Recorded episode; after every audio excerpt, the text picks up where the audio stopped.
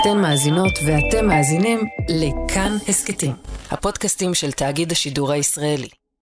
שמונה חודשים חיכה המלך צ'ארלס לרגע הזה, שמונה חודשים ועוד עשרות שנים בהמתנה להפוך מנסיך למלך, ובשבת זה יקרה, ההכתרה.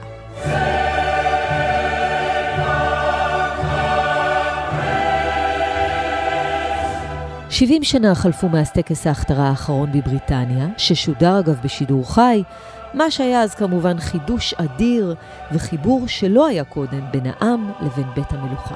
האם חיבור כזה עדיין רלוונטי? ומה בכלל המשמעות של טקס ההכתרה? מה צפוי בו ואיך זה קשור אלינו? ספוילר, זה קשור.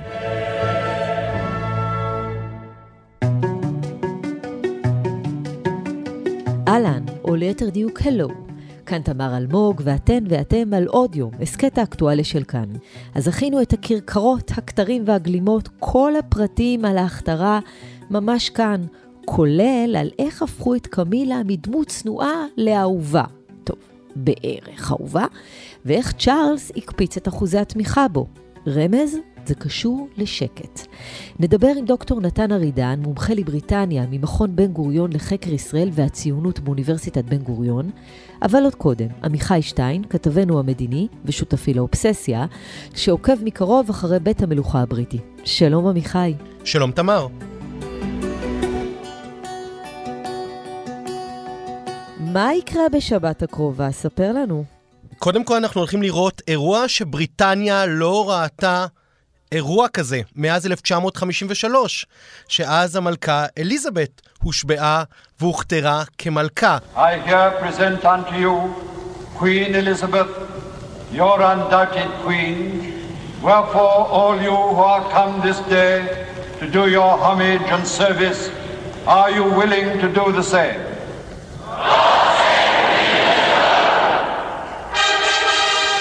כלומר, הבריטים באמת לא ראו דבר כזה כבר יותר מ-70 שנה, ואפשר לומר שהם אה, די מחכים לאירוע הזה, כי אנחנו רואים המון התרגשות בממלכה לקראת האירוע. עכשיו, נתמצת בקצרה את השלבים השונים במהלך ההכתרה של המלך צ'ארלס. יש את ההכתרה, השבועה, המשיכה וההסמכה. אלה בעצם עיקרי הדברים, עיקרי השלבים שהולכים לקרות במהלך הטקס הזה, שאנחנו הולכים לראות אותו אה, בשבת.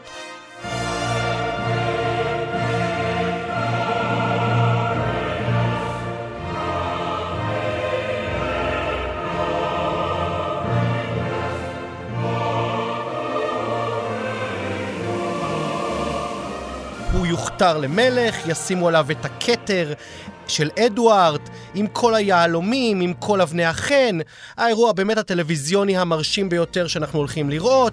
הוא הולך להישבע כמלך, ותהיה שם גם משיכה בשמן זית, שזה הקשר הישראלי, כי השמן זית הזה הוכן אצלנו בישראל בהר הזיתים והובא במיוחד לבריטניה לצורך ההכתרה הזאת. הר הזיתים איפה שקבורה סבתו של צ'ארלס, צריך לומר. נכון, צ'ארלס גם היה כמה פעמים בארץ וביקר שם. יש לבריטים ולבית המלוכה קשר מאוד עמוק לאזור הר הזיתים בגלל, כמו שאמרת, המשפחה שקבורה שם. ובסוף יש אירוע שנקרא ההסמכה, שזה באמת אולי הרגע האחרון שבו הוא הופך להיות המלך. כמובן נראה מצעדים, אנשים ברחובות, כרכרות, סוסים, המון כתרים, וגם נזכיר בקצרה גם תהיה שם אישה אחת שיקראו לה קמילה, שגם היא הולכת להיות מוכתרת כמלכה, גם לה יהיה כתר, גם לה יהיו כל מיני טקסטים, ויהיה אירוע מאוד מאוד מעניין, אירוע יפה, אירוע מרשים.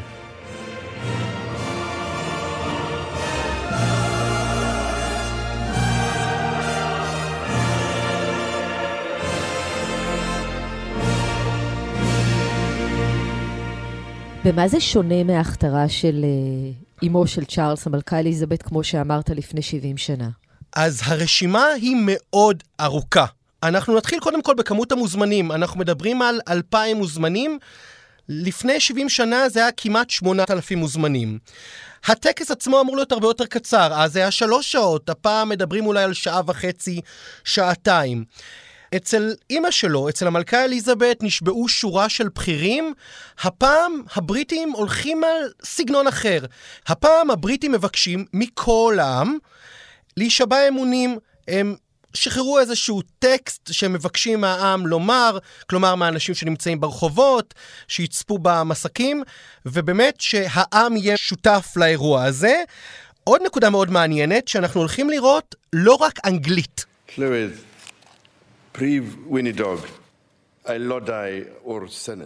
אלא גם וולשית וגם גלית אירית וגלית סקוטית, כלומר עוד שפות מהממלכה הבריטית. וגם יהיה תפקיד לכל הדתות באירוע הזה. כלומר, גם המוסלמים, גם היהודים, גם דתות אחרות בממלכה, זה משהו שלא היה לפני 70 שנה. גם נשים, נשים בתפקידי כמורה, יהיה להם איזשהו תפקיד מסוים באירוע הזה, ובאמת, במילים אחרות, צ'ארלס עושה הכל שהאירוע הזה לא יהיה רק אירוע של בית המלוכה או של האליטה הבריטית, אלא שבעצם כל העם, שכל בריטניה יהיו חלק, וזה מה שהוא רוצה להיות, מאחד הממלכה, ובאמת ככה הוא גם הולך להישבע. עם אימא שלו, לפני 70 שנה נשבעה שהיא הולכת להיות מגנת הדת. הפעם הוא הולך להיות מגן הדתות, כלומר, אני הולך להיות מלך של כולם, וזה המסר המרכזי של המלך צ'ארלס מההכתרה הזאת. אז הזכרת, עמיחי, את העניין של הצד היהודי, כי אנחנו תמיד מסתכלים על הצד שלנו בעניין הזה. בואו נדבר על הקשר של צ'ארלס עם הרב הראשי אה, בבריטניה, והתפילות שיש אה, לשלום המלך, לכבוד המלך. אז נכון, זה, זה באמת אירוע מדהים. כל בתי הכנסת, בכל הממלכה הבריטית, מהקהילות האורתודוקסיות עד הרפורמיות, עד אפילו הקהילות החרדיות, התבקשו לומר ברכה להצלחת המלך צ'ארלס. כל קהילה כתבה את הנוסח שלה ואת התפילה שלה. כלומר, בכל בתי הכנסת בבריטניה אנחנו נראה בשבת הקרובה תפילה להצלחתו של המלך צ'ארלס.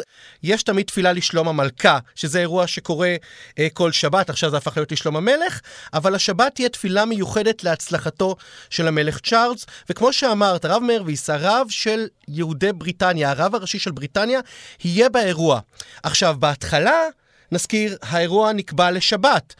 ואז הייתה סערה גדולה בממלכה. כלומר, איך יכול להיות שצ'ארלס, שקשור בקשר מאוד עמוק עם הקהילה היהודית, עם הרב מרוויס, עושה אירוע בשבת שהיהודים האורתודוקסים לא יוכלו לקחת בו חלק. ולכן, הרב הראשי של יהודי בריטניה, שימי לב, הולך להתאכסן בארמון סיינט ג'יימס, כלומר בארמון רשמי של בית המלוכה, שהוא יוכל ללכת ברגל משם לכנסיית וסטמינסטר. זה אירוע, צריך לומר, די מדהים, כלומר הם אפשרו לו להתאכסן ממש בארמון של בית המלוכה, כדי שהרב הראשי של יהודי בריטניה יוכל ללכת ברגל ולהשתתף בטקס הזה. גם האירוע הבין-דתי שאמרנו, כלומר ש... כל ראשי הקהילות הדתיות ברחבי בריטניה, המוסלמים היהודים וההינדים ועוד קהילות ייקחו בו חלק במהלך טקס ההשבעה, יהיה בלי מיקרופונים. כלומר שהרב הראשי של יהודי בריטניה לא יצטרך לחלל שבת במהלך הטקס הזה.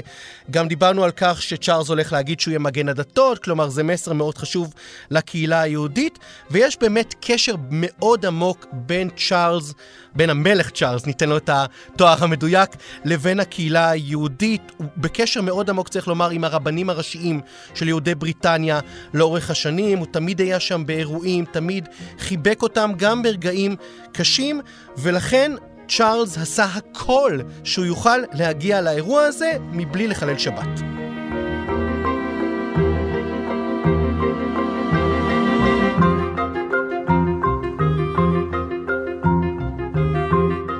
אז בקהילה היהודית בבריטניה מאוד מבסוטים מהעניין הזה, אבל איך בכלל הציבור הבריטי מקבל את uh, המלך צ'ארלס ואת הטקס הזה? אז בואי נסתכל קודם כל על המספרים היבשים היום. אנחנו מדברים על כ-60 אחוזים מהממלכה הבריטית שחושבים שצ'ארלס יעשה טוב לבית המלוכה הבריטי.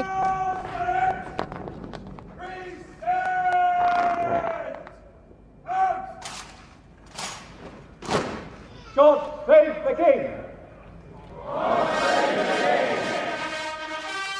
כשהוא נכנס לתפקיד, לפני שמונה חודשים, אחוזי הפופולריות שלו היו בשפל. עכשיו 60 אחוזים חושבים שהוא יוכל לעשות טוב לבית המלוכה, זה נתון טוב, כלומר, הוא הצליח להעלות את המספרים במהלך החודשים האחרונים. אבל, כשהבריטים נשאלים את השאלה היותר משמעותית, האם בכלל בית המלוכה חשוב? האם אתם תומכים בבית המלוכה? רק כ-50% מהבריטים אומרים שכן, אבל גם הנתון הזה מתחלק. כי אנשים מעל גיל 60, מעל גיל 65, אצלם 70 אחוז אומרים שבית המלוכה מאוד חשוב. כשאנחנו מדברים על הצעירים, על אנשים באזור הגיל 18, גיל 30, גיל 20, אז מתחילה הבעיה הגדולה של בית המלוכה, כי שם אנחנו מדברים על מספרים של בין 40 ל-35 אחוזים שחושבים שבית המלוכה חשוב. כלומר, כל השאר, כמעט 70 אחוז או 60 אחוז, חושבים שבית המלוכה כבר לא כזה חשוב. וזאת למעשה הבעיה הגדולה של צ'ארלס, כי הוא יצטרך להתמודד עם הנתון הזה בקרב הצעירים, הוא יצטרך להפוך את בית המלוכה למקום הרבה יותר צעיר, למקום הרבה יותר אטרקטיבי בעבור הצעירים, כדי שהמספרים הללו יוכלו להשתנות. כי סביר להניח שאם המספרים הללו יישארו, יהיה מאוד קשה לבית המלוכה להישאר דומיננטי כמו שהוא היום, ולכן עיקר הפוקוס של בית המלוכה יהיה לשכנע את הצעירים הללו איך הופכים את בית המלוכה לפופולרי. כן, וויליאם וקייט עובדים על זה מאוד קשה, בזמן שנראה היה שהארי עובד קצת על להרוס להם את זה. הוא אגב בסוף יגיע, אבל בלי מייגן. נכון, הוא יגיע לאירוע בלי המשפחה, הוא משאיר את מייגן והילדים בארצות הברית. הארי יגיע, וכבר צריך לומר, יצאה הבהרה שלא נראה פסגת שלום במהלך האירוע הזה. כלומר, משפחת המלוכה לא תנסה לפתור את כל הבעיות שלה במהלך טקס ההכתרה של המלך צ'ארלס. טוב, יש להם הרבה בעיות, הם צריכים הרבה טקסים בשביל uh, לפתור את כולן. אם אנחנו מדברים על בעיות, אז אחת הבעיות הגדולות הייתה התדמית של uh, קמילה, המלכה קמילה. היא עברה כברת דרך בעניין הזה. נכון, אז קמילה היא לא פחות אירוע באירוע הזה מאשר המלך צ'ארלס, כי... בואי נלך לשנות ה-90. האישה הזאת הייתה האישה השנואה ביותר בבריטניה. הנסיכה דיאנה, רעייתו לשעבר של המלך צ'ארלס, אה, האשימה אותה בהרס הנישואים. יש את האמירה המפורסמת, היינו שלושה בנישואים האלה. Do you think Mrs. Parker Bowles was a factor in the breakdown of your marriage? Well, there were three of us in this marriage, so it was a bit crowded. והיא מואשמת למעשה שהיא הרסה את הנישואים החלומיים בין דיאנה לבין צ'ארלס. וכמו שאמרת, היא הצליחה לעבור מהפך בקרב האזרחים הבריטים. והנקודה המעניינת שלא מעט פרשנים של בית המלוכה אמרו לי, קמילה הייתה חכמה. היא ידעה פשוט לעמוד בצד, לא לעשות טעויות, להוריד פרופיל, להתעסק באירועי צדקה, להתעסק בעמותות, ובאמת לא להסתבך באמירות או להיות בולטת מדי. היא, מה שנקרא, נתנה לבריטים את הזמן לעכל את זה שהיא עכשיו בת הזוג של המלך צ'ארלס, ולאחר מכן רעייתו, נזכיר, הם התחתנו בנישואים אזרחיים, לא יכלו להתחתן בנישואים אה, דתיים, ובסוף בסוף, כשלפני מותה, המלכה אליזבת אפשרה לקמילה לשאת את התואר המלכה, המלכה ראיה, זה בעצם החותמת מבחינת הבריטים לקמילה. כלומר, האירוע הזה שבאה המלכה אליזבת ואומרת, אני מאפשרת לקמילה להיות המלכה, המלכה ראיה, זה האישור הסופי שקמילה אכן יכולה לכהן בתפקיד. כי בואי נזכור, כינו אותה הדוכסית מקורנוול. לכאורה הייתה אמור להיות הנסיכה מווילס. אבל כדי לא לפגוע בזכרה של דיאנה, היא קיבלה תואר אחר. כלומר, עד כדי כך הייתה פה רגישות לסיפור דיאנה, אבל בסוף בסוף, ממש רגע לפני מותה, המלכה למעשה נתנה לה את האישור הסופי, ואנחנו גם רואים בחשבונות הטוויטר ובהודעות השונות של בית המלוכה, ניסיון לקדם את המלכה קמילה. הנקודה המעניינת אגב, שהרבה מהחברים שלה אומרים, זה לא שהיא התאהבה בצ'ארלס כי היא חשבה להיות מלכה או שהיא פינטזה להיות מלכה, היא התאהבה בו כי היא התאהבה בו. זה מעולם לא היה פנטזיה או רצון שלה או איזו שאיפה שלה להיות מלכת בריטניה, אלא באמת זה סיפור אהבה קלאסית, סיפור נעורים, שבית המלוכה באמת הפריד בין צ'ארלס ובין קמילה, שלח את צ'ארלס מעבר לים כשהם לא יוכלו להיפגש, ובסוף אהבת הנעורים נפגשה עם אהבת הנעורים, והיום הולך להיות לנו המלך צ'ארלס והמלכה קמילה. כן, וגם נזכור שבאמת באו אליה בעיקר בטענות, למרות שצ'ארלס היה בעניין לא פחות ממנה. אבל uh, האישה איכשהו תמיד uh, חוטפת על הראש. צ'ארלס בתפקיד הזה כבר שמונה חודשים. מה אפשר להגיד על תקופת המלוכה שלו עד כה? שהוא בעיקר נמנע מלעשות טעויות, שזה הישג גדול לכל פוליטיקאי, ובמיוחד למישהו שרוצה להיות מלך פופולרי. והוא גם נותן מקום הרבה יותר רחב, זה צריך לומר עוד התחילה אימא שלו, המלכה אליזבת, לשאר בני המלוכה. כלומר, הוא שולח אותם לתפקידים, את אותם צעירים, נגיד, בטקס ההשבעה אנחנו נראה באמת המון מהילדים ומהנכדים. זה יהיה טקס צעיר יחסית, במטרה לקרוץ לבני הנוער שלא כל כך מתים על בית המלוכה. צ'ארלס עסק בחודשים האחרונים מסיבוב ברחבי הממלכה, בלדבר עם כולם. הוא נמנע מלהתבטא בנושאים שהוא התבטא בהם בעבר, נגיד, איכות הסביבה לדוגמה, זה היה נושא שקרוב לליבו, ועוד כל מיני נושאים אחרים. הוא נמנע בחודשים האחרונים באמת להתעסק בזה, אבל לפחות מהתמונות הוא נראה סוג של מלך אחר. כלומר, ברור לנו שזה לא אליזבת. זה לא האישה הרמה הזאת שנמצאת במגדל השן. אנחנו אה, באמת רואים אותו הרבה יותר אה, יורד אל העם, נמצא עם אנשים, מדבר איתם, משוחח אותם, באמת מנסה להוריד את בית המלוכה חזרה לרחוב, כי הוא יודע מה לעשות, הוא לא אימא שלו, הוא לא האיש שב-70 השנים האחרונות ליווה את בריטניה. מסיום מלחמת העולם השנייה ועד הביטלס ועד הברקסיט, בסוף הוא צריך עכשיו, מי יודע כמה שנים יש לו, לבנות את המוטיב שלו, לבנות את בית המלוכה, והוא גם מדבר על כל מיני שינויים שאולי יעשה, ימכור חלק מהרכוש, יקצץ בתקציבים, אולי יפתח את בית המלוכה לכל אורך השנה כדי שתיירים יוכלו להיכנס ויממנו את בית המלוכה. צ'ארלס מעוניין באמת לגרום לבית המלוכה להישאר בחיים, הוא גם יצטרך אגב להילחם על כל מדינות חבר העמים הבריטי, שחלק אולי כבר מתחילים לחשוב עכשיו שהם לא צריכים מונרכיה, שהם לא צריכים מלך שיעמוד בראשם, והם יכולים להיות אה, דמוקרטיות, רגילות, ולא מונרכיות, ולכן לצ'ארלס יש לא מעט מאבקים או דברים שהוא יצטרך לעשות כדי להשאיר את בית המלוכה רלוונטי, וזה אולי הדבר המרכזי שהוא יצטרך לעשות במהלך הקדנציה שלו.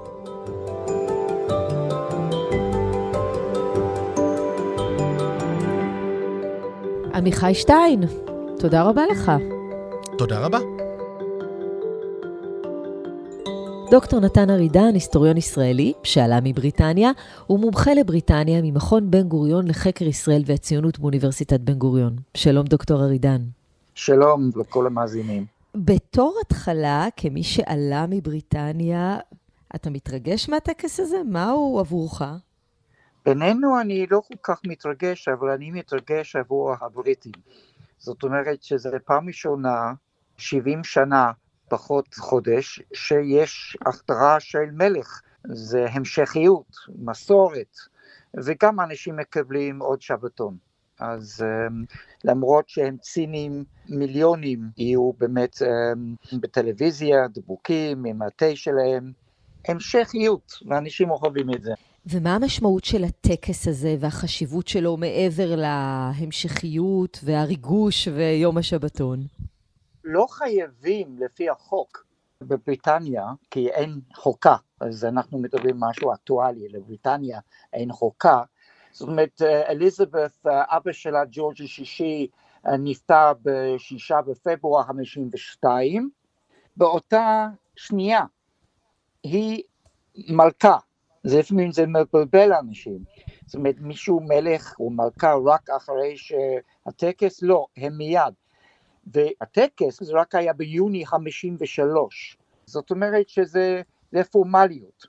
היה פעם שכמובן אם באמת מטילים ספק בלגיטימיות של המלך, אז אנשים היו צריכים לבוא ואנשים היו צריכים להבטיח, לשמור על האמונה וכולי וכולי. היום זה חגיגה, וזה לא אותו דבר אה, כמובן אה, לאימא שלו, אה, ויש כמה, הרבה שינויים יהיו הפעם. זאת אומרת, יש טקסיות, אבל הדגש כאן שזה יהיה יותר עמימי. מנסים, כך נראה, או המלך צ'ארלס מנסה, לא לעצבן יותר מדי, בניגוד לטקס של המלכה אליזבת, שאגב שודר אז בשידור חי, שזה היה אירוע מאוד גדול, ודווקא ניסו לעשות יותר רושם סביבו. אני לא חושב אם לא מגיז מדי. א', צריכים לקחת בחשבון שבריטניה, רק הטלוויזיה הגיעה ב-52-53. זאת אומרת, זה היה כמו בישראל, שאנשים היו יכולים לצפות במצעד של יום העצמאות, פעם ראשונה, שבטלוויזיה. And now again there comes into the choir behind the Archbishop a blaze of heralds. The trumpets sound. גם אחרי אה, מלחמת העולם השנייה יש תקופת הצנע. אז אני מביא את הזייטגייסט, אני מבין את הרקע, שבאה אליזבת היא אישה, פעם ראשונה מאז ויקטוריה. זאת אומרת, זה נתן לאנגלים לחגוג. כאן הוא מנסה לשנות קצת את האווירה, אבל בינינו האווירה אותו דבר, הטקס כמעט אותו דבר. דרך אגב, מכתירים את האישה שלו, שזה לא אה. היה עם הדוכס מאדינברה, הבן זוג של המלכה, לדוגמה. וגם זה נוגע ללגיטימיות, כי קמילה זה סיפור אחר לחלוטין. קודם כל, מי לא היה מאמין שקמילה, שהיא הייתה, עם הסקסיזם כמובן, שצריכים לרדת על האישה, האישה השנואה ביותר, שפרינסס דיאנה נהרגה, וצ'ארלס בחוכמה, אני חייב לומר, הוא הצליח לשקם אותה, אבל בין המוזמנים, וזה משהו שמוזר, לדוגמה, האח שלו, אנדרו, שאיש לא מכובד עכשיו, הוא מוזמן, אבל אשתו לשעבר, פרגי, לא מוזמנת. אז זה קצת מוזר, וגם צריכים לקחת בחשבון שאליזבת היא הייתה בת 26, כאן צ'ארלס הוא 75. אני הייתי קורא את זה The 21st Century טקס. זאת אומרת, רואים את ההבדלים לעומת מה היה אה, לפני 70 שנה.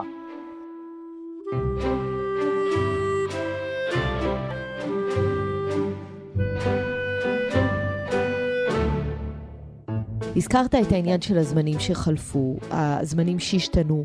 המלוכה בבריטניה, כמו במדינות אחרות באירופה, זה שריד לתקופה אחרת. איך זה מסתדר היום עם להיות דמוקרטיה מודרנית? איפה המקום של זה בעיני העם? כי בריטניה זה כמובן constitutional monarchy, והם הצליחו, וזה באמת לקרדיט של אליזבת, זה פרמה, זה חברה, והם הצליחו לחדש את עצמם, לשווק מחדש בכל מיני צורות, הם מתלבשים בצורה אחרת. צ'ארלס עדיין מאובן כבן אדם, אבל מה שיפה במשפחה שם, שכל משפחה באנגליה, זה לא היה עם האבא שלה, ג'ורג' השישי וכולי, הם יכולים להזדהות עם הבעיות של גירושים, של בעיות של מודרניזציה. 1992 is not a year on which I shall look back with undiluted pleasure. In the words of one of my more sympathetic correspondents, it has turned out to be an annus horribilis.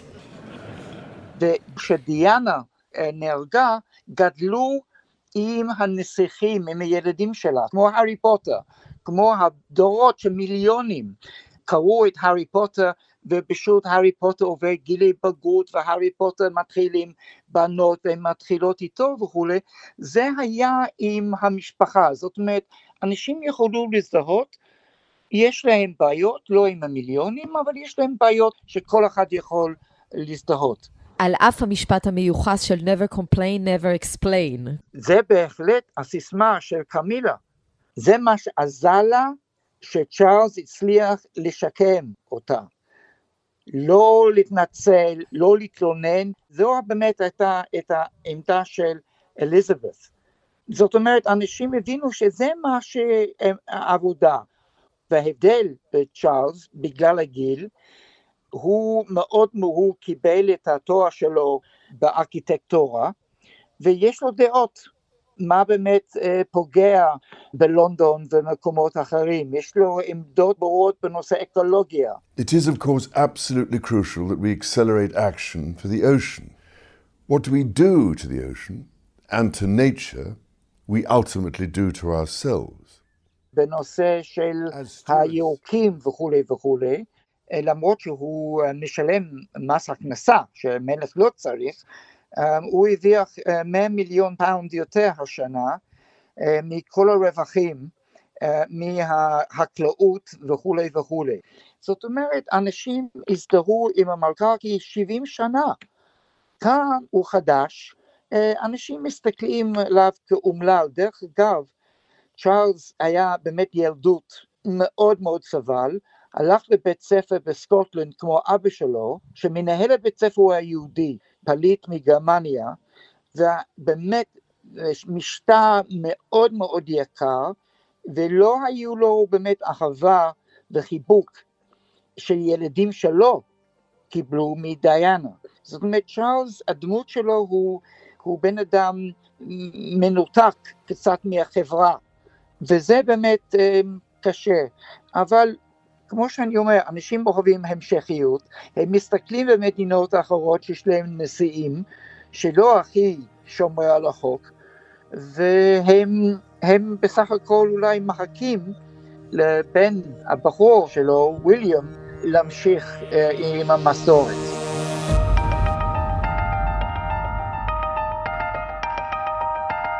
דוקטור נתן ארידן, תודה רבה לך שהיית איתנו. תודה, היה תענוג.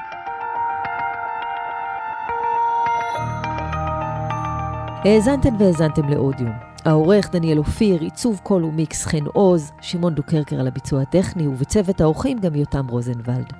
היה לכם מעניין? שתפו את הפרק. ואם האזנתם בספוטיפיי או אפל פודקאסט, נשמח אם תפנקו בדירוג.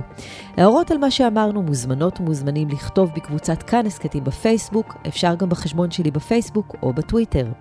פרקים חדשים של עוד יום עולים בכל ראשון, שלישי וחמישי, ואת כולם, כמו גם הסכתים נוספים מבית כאן, תוכלו למצוא בכל מקום שאתן מאזינות ומאזינים להסכתים שלנו, או באתר כאן.